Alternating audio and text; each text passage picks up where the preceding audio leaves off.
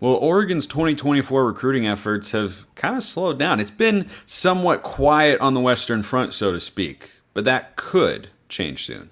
Here we go. You are Locked On Ducks, your daily podcast on the Oregon Ducks, part of the Locked On Podcast Network. Your team every day.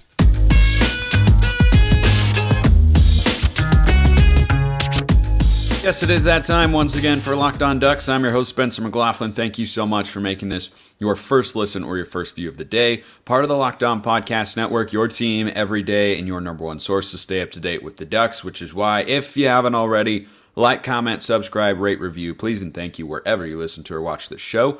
We're almost to 2,800 on YouTube, trying to get to 3,000 before the season starts. So let's make it happen. Today's episode brought to you by LinkedIn Jobs, the official recruiting sponsor here at the Locked On Network. Post your job for free at linkedin.com slash locked on college. Brian Smith is here as always when we are talking recruiting, at least when we want, to do so in an informed manner. He is at FB Scout underscore Florida on a Twitter, our Locked On Network recruiting insider.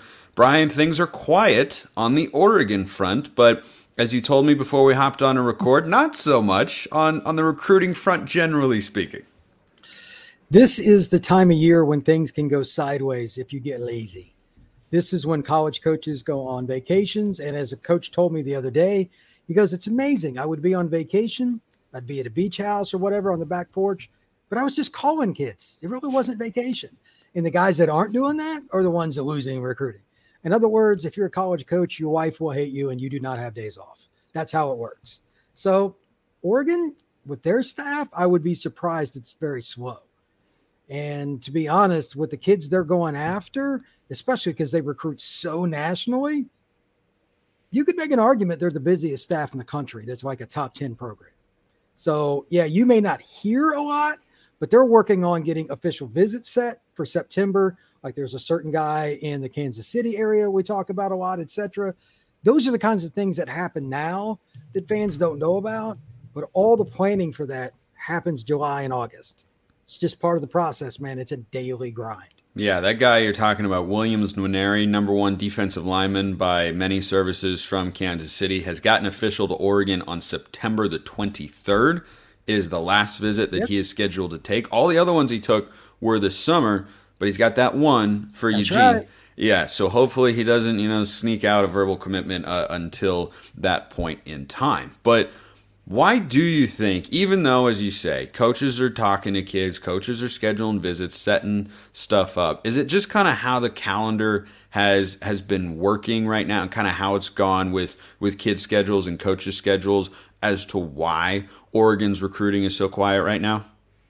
The last two weeks of July are known as hell for guys like me because there's nothing like known news because all the coaches are on vacation. They're not really, but they are. Kids aren't visiting anywhere. There's no visits. There's very few commitment dates. There's a handful, but it just it's full stop because only thing that you get to see are all these ridiculous press conferences, coaches lying to the media members of the ACC, Pac-12, whatever. That's it. There's nothing else. It's baseball season for two weeks. So it's been that way my entire life. It will never change because they've got to go on vacation at some point. So they do it right before fall camp when it's, you know, fall camp for players is hard, but coaches are doing 12 to 15 hour days, seven days a week. So they uh, literally, so that's why they take the vacations. It's never going to change. You got to re- refuse, if, if you will. So I'm not, I'm not really saying they've got a tough life with the money they make now but I get it, and it, it just makes it slow on the recruiting trail. Now, according to 247Sports, Oregon's class during this, you know, kind of slowdown or you know break and whatnot has dropped a couple of spots from the eighth best class in the country to the tenth best class in in the country, which look is a, is a product in part of Oregon not having uh, a commit in you know the last week or so, and that does kind of feel like first world problems. You know, like hey, you haven't landed another four star commit in the last week. What, what's what's going on, man? You guys are you guys are slow over there. That's that's that's first world problems in the recruiting sense, but it's also a testament to something that I've been talking about all summer long here on the show with you, Brian, and that's that Oregon has to on Oregon fans have to understand that everyone else is trying to get these kids to. Other people got facilities, other people got money, other people got a brand, other people have great coaches and all that sort of stuff. And Oregon to stay in the top 10 has to keep getting commitments because commits are going to land elsewhere and other schools are going to rise. And they've, you know, at least temporarily pushed Oregon down a, a couple of slots. It's called competition. There's 85 scholarships at Michigan, too. There's 85 scholarships at Texas, too. You know, it's just part of it, man. You're going to go through ebbs and flows in recruiting. And I tell fans all the time there are two national signing days. One is this year, December 20th, and then the next one will be the first February Wednesday, whatever date that is. Those are the only days that matter. This is all a facade because these kids commit and decommit all the time anyway. Now, the interesting backstories, that's what I'm here for. And I love to share those after the after the commitment dates and the signing day. We'll get into that later this year. But it's just a slow process. Do you get to the finish line with a class that can make you competitive? for the college football playoff. That's it. There is no special formula beyond that. It's who are you? What are you going to do? You got your plans, your offense, your defense. You just recruit to it. And sometimes it goes through snags, and fans want like recruiting to be their entertainment. That's not how it works. Recruits commit on their own timeline. Believe me, I have conversations with college coaches about that. It's not their favorite subject, but it's not going to change either. So, do coaches? Okay, a, a couple things first. I don't know that I completely agree that this time of year is an entire facade because the number of kids who decommit in a given class is it's is what like ten, it, it, but it's like 10% at most. It's a big number if you're talking nationally, but for an individual recruiting class, like if you look at Oregon's 2023 class a year ago today as they were recruiting it, over 90% or 85% of the kids who had verbally committed at this point in time a year ago stayed committed and ended up signing with the Ducks. So it's not like it's the class is going to look radically different. There can be mm-hmm. changes. There can be significant changes even with a, a couple notable players like we had with Dante Moore a season ago. But the overwhelming majority of the class is how it looks right now, and that's how it will likely remain. Yeah, I'll, I'll disagree with you on that because that depends on the school. Uh, just from being around it for a long time, especially quarterback. Dante is another great example. If your quarterback changes, it's one player, but how many teams go to the playoff without a great quarterback? The answer is zero. So it depends on the player in question. And I, I look at it from the perspective of I get to hear about, and because kids tell me this stuff, I'm committed to X, but I'm still talking to A, B, and C. And sometimes that gets to the public and sometimes it doesn't. That's more what I'm talking about because most of these kids just try to save their spot when they're really not done making a decision. Yeah, no, and I, and and I see kids doing that, but you hear what I'm saying as well. That like, it's not as if you know Oregon currently has 20 hard, you know, or verbal commits right now in the yeah. 2024 class. At most, I would say, right, they already had one flip, you know, Tyseer Denmark, who was a really, really early commit in the 2024 cycle, one of the first ones he flipped to Penn State. Of the 20 kids who are committed right now, the most I'd say that could end up flipping at some point in time before you know either the signing days is like four, maybe three, three or four. The the most yeah. likely answer is probably one to two. The upper end is probably three to four. I just get to deal with it on a different level than other people because I hear about more right. guys. It's like ten are thinking about it. How many make it come to fruition is the number you're talking about, which is fine, but it's just the backstory and all the work that I do probably makes me angry about it. Is probably my my reason for it. which is which is very understandable because you're covering this stuff and kids are like, I'm going oh. here, I'm going here. No, no, no, I'm not going here. I'm going, I'm going Until over there. you write an article that says so and so is flipping, then you find out no, he's not doing that, and you already spent the hour writing the article. You will never know my pain. You will never know my pain. I, I pray I never have to know the pain. I, I pray I, I never never do, Don't which is why which is why we so very much appreciate the insight you bring to the show here, Brian. And we've got more to talk about, especially along the lines of how Oregon can keep a top 10 class in 2024, which they do still currently have. You can keep hiring the best people these days because it's always a risk and a high stakes wager for your small business, but if you check out LinkedIn Jobs, That'll help you be 100% certain that you have access to the best qualified candidates available. You have to check out LinkedIn Jobs. It helps you find the right people for your team faster and for free. Go in there, create a free job post, add the purple hashtag hiring frame to your LinkedIn profile to spread the word that you are hiring. Simple tools like screening questions make it easy to focus on candidates with just the right skills and experience so you can quickly prioritize who you'd like to interview and hire. LinkedIn Jobs helps you find the qualified candidates you want to talk to faster. Post your job for free at linkedin.com slash college. That's linkedin.com slash college to post your job for free. Terms and conditions apply. Let's keep rolling. Second segment sip in the books. Brian, the top 10 class that Oregon brought in a year ago, I thought was outstanding. Number nine in the country. They brought in a top 10 portal class as well. That's where Oregon needs to continue to be if they're going to get back to the college football playoff, if they're going to, God willing, one day win a national championship. But let's just focus on this particular recruiting cycle that is 2024.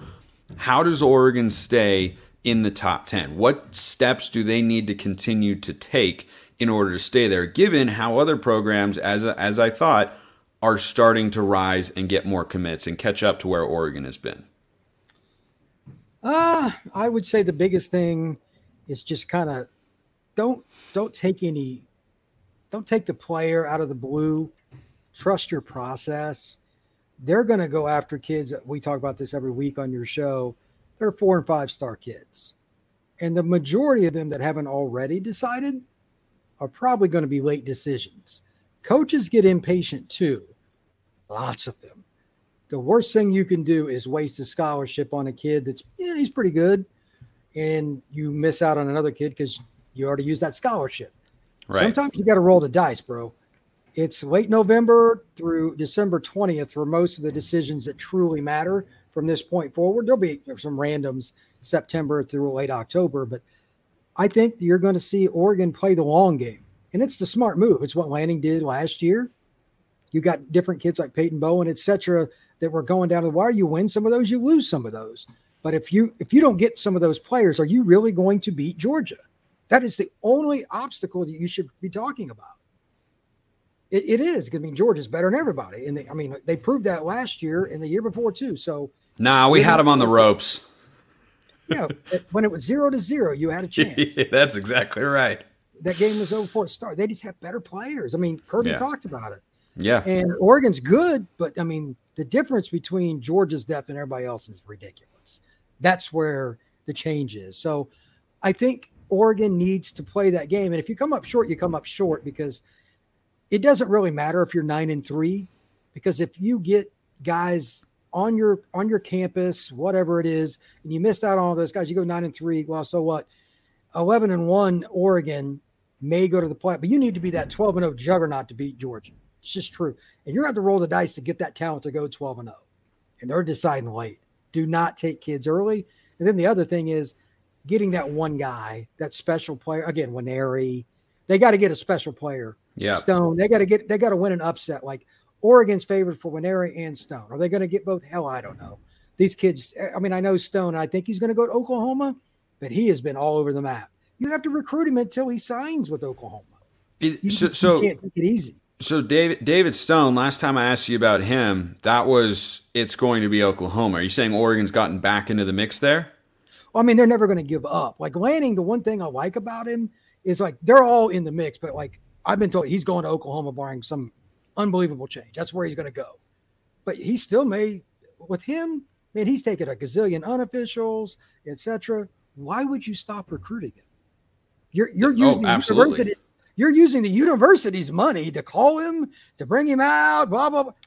The hell difference does it make if you're Dan Lanning and his staff? It's nothing off your back. So spend Phil Knight's money and have a good time. You know, recruit the best players. That, that, that is exactly how I would feel. You know, it's like asking a girl out. Worst thing she's going to do is say no, no, and you're and you're just going to go back to whatever you were doing before. Like that's that's perfect perfectly valid there. So and, and and it's good to hear by the way that Lanning is that sort of, you know, grinder oh, yeah, as as a as a recruiter. Oh, 100%. 100%. So he wouldn't have hired him. He wouldn't have hired him. Yeah, no, I, I, I completely agree, and I don't, and they wouldn't have been able to build the defense that they built down there at Georgia, oh, and hopefully we'll and hopefully yeah. we'll see a similar one get built in in the coming years here with with, with the Ducks and the talent that they've brought in. And hopefully we'll continue to bring in, uh, of course, Aydin Breland, another five star name to watch out for on on Oregon's radar. But the one who has announced your favorite thing in the world, Brian, a hard commitment date and that is that is a big favorite of mine. Yeah, that is that is a big favorite of Brian. Brian is a pro hard commitment date kind of guy, rather than trying to read through the tea leaves and ask fifty different people and go on back channels and everything like that. Yeah, those of you listening to that podcast, he's shaking his head. Uh, you know, eyes are dropped down. It's just he's he's had he's had enough of that. So Justin Williams is one of those special kind of players, five star linebacker, top I believe twenty player in the country for uh, for the 24/7 rankings. At least last time that that I checked, number one at his position, if uh, memory serves, and he is down reportedly to Oregon and Georgia. And he is committing on Monday, and that's the sort of guy, you know, the, the the player that you alluded to that you know, is you need the special guys to stay in the top 10. To compete with the big boys, you got to get those sorts of guys. Justin Williams is that sort of dude. He is a headline sort of recruit in your class. It's down to Oregon and Georgia, reportedly. Brian, what are you hearing? I'm hearing we're going to find out on Monday. Even my Georgia sort like they're waiting too. I'm I'm curious about that. Like, did the kid really keep it from the coaches this long? Because usually they know. Now this was maybe 48 hours ago, but I haven't heard anything. I, I'll I'll check in again this weekend, which by then usually their phones are just all they don't take any calls. Right. But I mean, it's it's a Texas kid, so it's like, how do I make a projection on that when I have no just direct line to him? That's recruiting is so different than it used to be. A Houston kid that was a five star 20 years ago, the chances of being Oregon and Georgia were zero, zero. But that's that's the way it is now. So anyway, I think he's a kid that could go to either school, and I would still bet he still talks to both, even after the commitment. That's kind of my other prediction. You think Lanning's talking smack about Georgia? Ah, man, their run is coming to an end. I'm telling you, we're we're building it up here. Georgia Georgia's time is past, or you know, something along those lines. I probably wouldn't go with that. probably wouldn't. Probably wouldn't. Wouldn't land home, but he'd be a massive, massive get for the Ducks. He can play, man. yeah, play. and that is that is the next kind of big name that that is going to come off the board. Because the other ones, you know, the Aydin Brelands, five star defensive lineman, David Stones, five star defensive lineman, Williams Nwaneri, five star defensive lineman. Those guys, those sorts of players of the world, they don't commit. Correct me if I'm wrong here, Brian. Kind of until the fall, like they they don't have their commitments lined up until much much later. Williams is kind of the next big big name to to come off the board, and it's great that Oregon is down in, into his final two there because this is a big time sort of player, would be a big time uh, commitment, and we'll see what, what happens on Monday. But he's not the only name to watch out for. The Ducks are going after a couple more wide receivers in, in the 2024 cycle. I want to start with, with Jeremiah McClellan, a four star guy. What have you been hearing on him? Do you have any sense of a timeline, and is Oregon in a, a good position there? Oregon is probably chasing Ohio State if you read tea leaves, but I've also had somebody tell me don't don't think that's a lock. McClellan's list has changed a lot. So I, I tell people this all the time. You hear so and so's leader is Oregon or Missouri or whatever. Those things change more day to day than they do like month to month. So it's very fluid. Ohio State had a great visit with him earlier this year, brought his whole family out and all that. But Oregon is in dire need of receivers by comparison to frickin' Ohio State. That's ridiculous. So there's a lot of things that Lanning can sell, and I don't think it's going to be necessarily right away. Um, he has he's coveted by everybody. I know there's some other schools that aren't mentioned that I was told are trying to get back in with him. So because of this rule, this is very important. The kids have nothing to worry about with visits because there's unlimited now a kid like him, man, that's going to get really, really messy because he's going to have every SEC school, et cetera, try to get him to visit in the fall. Just as an example, you think Oklahoma or somebody like that's not going to try? I mean, his list is going to be all over. So I wouldn't put a hard timeline on anything. And again, he still has, you're competing with Ohio State too. There's a lot of moving parts. So is is he just down to Oregon, Ohio State, or do you get the sense that there there are other schools that are very much very much in the mix?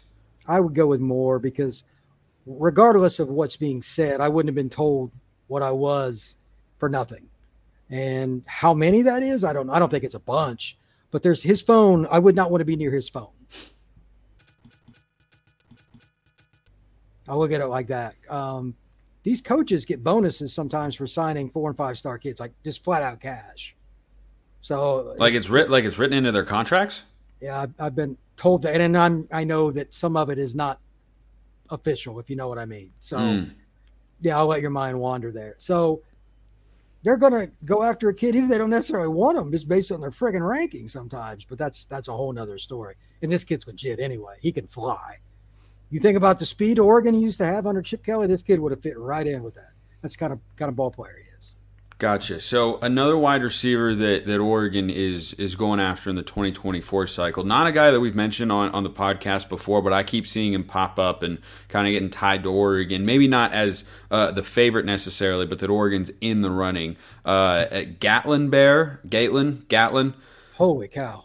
Do you, do you know anything about him? It's hilarious. Uh, no, no, by all means. This is this is why we bring you on, Brian. Bring all the insight, all the stories that you are allowed to share. Hit me no matter what you do the rest of the day, you are doing a disservice to yourself and your community if you don't go find this kid and type in 200 meters, 100 meters, or whatever. Now, he's in, I believe, South Dakota. I'm going to do it right now. And insane speed. I remember I, I watched it again today. I'd seen it earlier.